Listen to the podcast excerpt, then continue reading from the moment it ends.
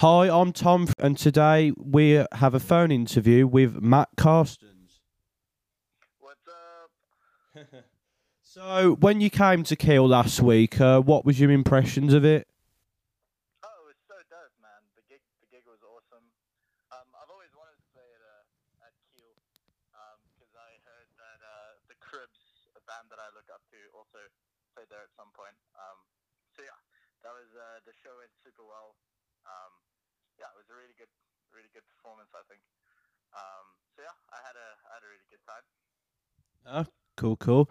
So, first question for you: Your, but one of your more recent singles, "You Do You," talks about sort of like learning to be happy with yourself and sort of individualism over getting in with the crowd.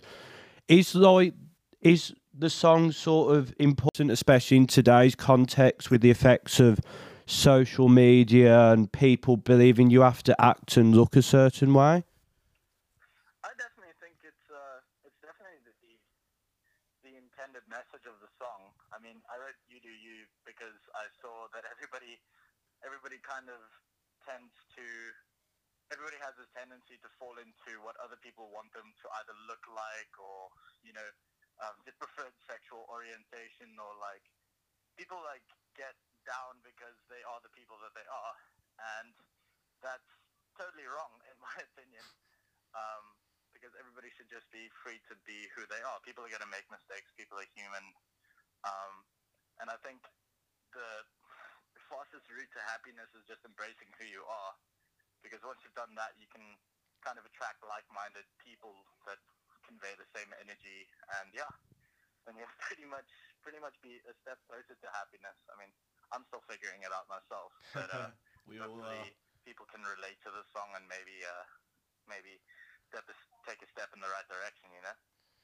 Yeah, no, that that's that's good. I think that's a good sort of mentality to have. And to further on from that question, I was going to say, do you believe songs like this and other songs you release can sort of benefit others in similar scenarios to yourself?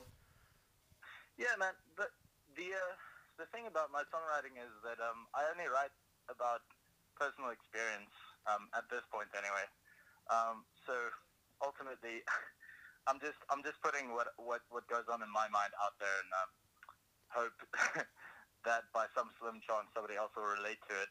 Um, but yeah, if if somebody finds finds something to work off through listening to my music, that's that's fantastic.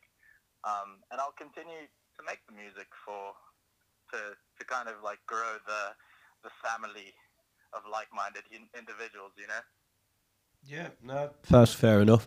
Um, do you think that the indie alternative genre as a whole needs more people like yourself who's willing to talk about these more personal topics or who's willing to take risks to sort of evolve the genre as a lot as there is some people now who think that sort of rock indie alternative hasn't really evolved that much, which is why it's not as popular in the mainstream as it once was.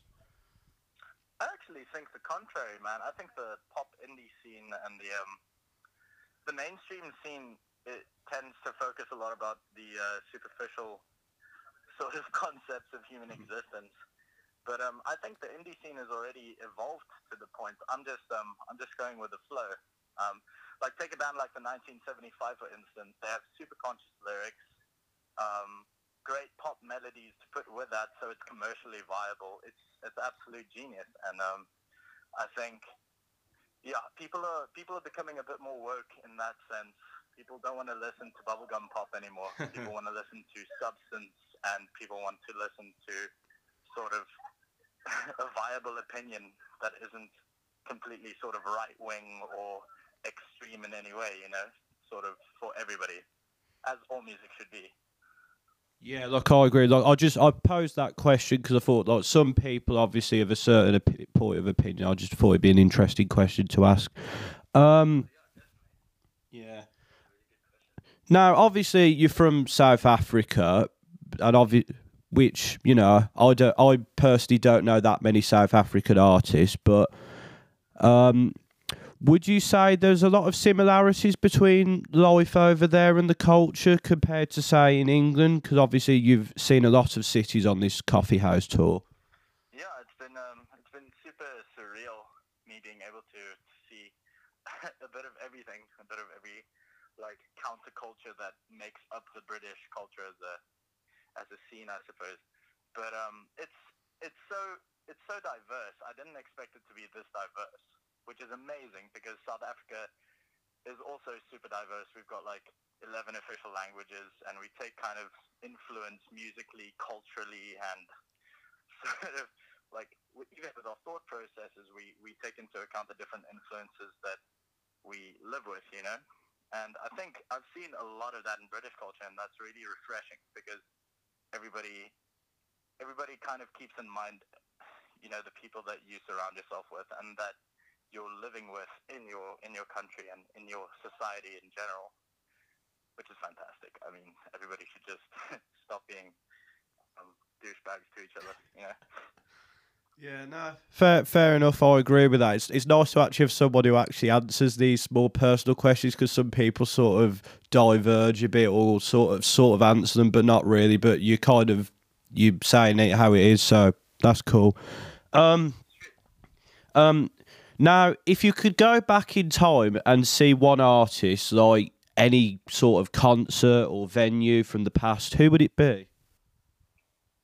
Oh man, yeah, that's a.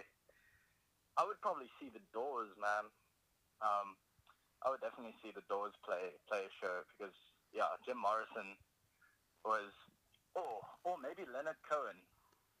Yeah, Leonard Cohen is actually actually more viable for me because I'm a huge Cohen fan and um, I would have actually liked to see a show before he uh, before he passed away, because he was he was very. I relate a lot with Cohen. I like women too much. I like I like the music scene too much, and um, yeah, he's a he's a super relatable guy. He was a bit depressed though, but that's also what what kind of sold his music, because mm. he was so brutally honest about everything. Yeah. So yeah, probably Len Cohen. Yeah, fair enough. And of course, you released your debut album, 2D Heart, last year. But when can fans of yours and new listeners expect a new project from yourself? Oh, yeah. Um, so I released 2D Heart last year. Um, and I'm actually planning on releasing like an anthology of singles um, in the next year and then maybe making a compilation out of them. Um, when I've when I finally said what I what I needed to say um, at this point in my life because yeah I'm at a very different place than I was the whole uh, very naive singer songwriter um, 2D Heart vibe. Um, it's a bit more. I've gained a bit more life experience. I've seen a bit more of the world. I've met a, bunch of new people. So yeah, I think just what people can expect from my side is just a consist, consistent flow of um, of new singles um, yeah, of differing styles, I suppose. No, that's cool. Fair enough. And finally, I imagine you've tried many different cuisines and foods in your time over here. But to answer the but to answer the age old question, are you a Chinese curry guy or an Indian curry guy? Gotta go with Indian curry on this one, man. I went to my first um, Indian restaurant, um, well, authentic Indian restaurant in uh, in Newcastle, and it was absolutely amazing. Um, so yeah, I gotta I gotta side with the Indian curry quest, Indian curry option on this one. Nah, fair enough. I agree with you on that one. Anyway, thanks for taking time time out to speak to us. Um, Thank you so much. So your inter- your questions were on point. It's rare that I actually enjoy answering questions on an interview. So shout for you for putting in the effort. Well, you know, I've I've got to do my job, eh? Anyway, anyway, that's Matt Carstens, and this is Tom signing out.